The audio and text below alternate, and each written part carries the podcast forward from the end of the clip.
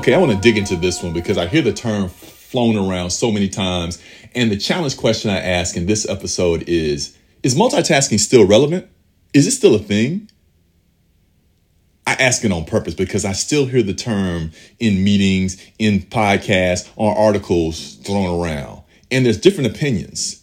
One opinion is, yeah, go ahead, do it. It makes sense. You're so much productive.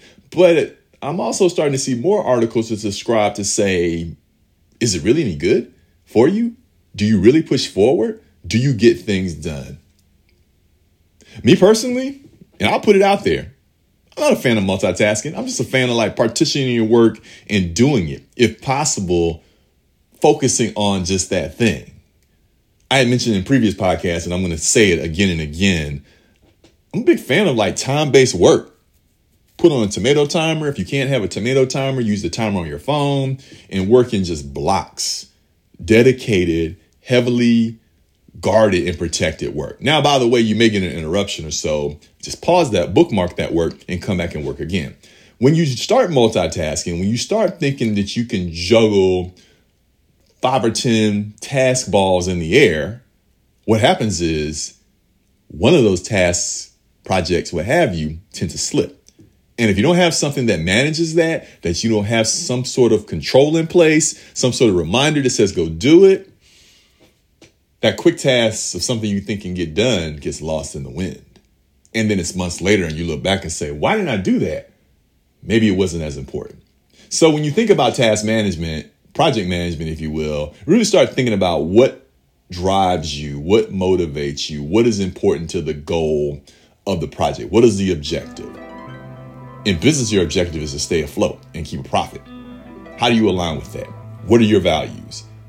What are the things that you're passionate about? When you think about that, a lot of our society kind of revolves this way. But let's kind of flip this a second and say, what makes you happy? Kind of make that your business. What drives you? What gives you the endorphins without having to get something across the counter to kind of help you out? What naturally gets you there? Once you figure out what drives you, what takes you to that next level, task management I'm not saying it's going to become easier because it really doesn't. It's work.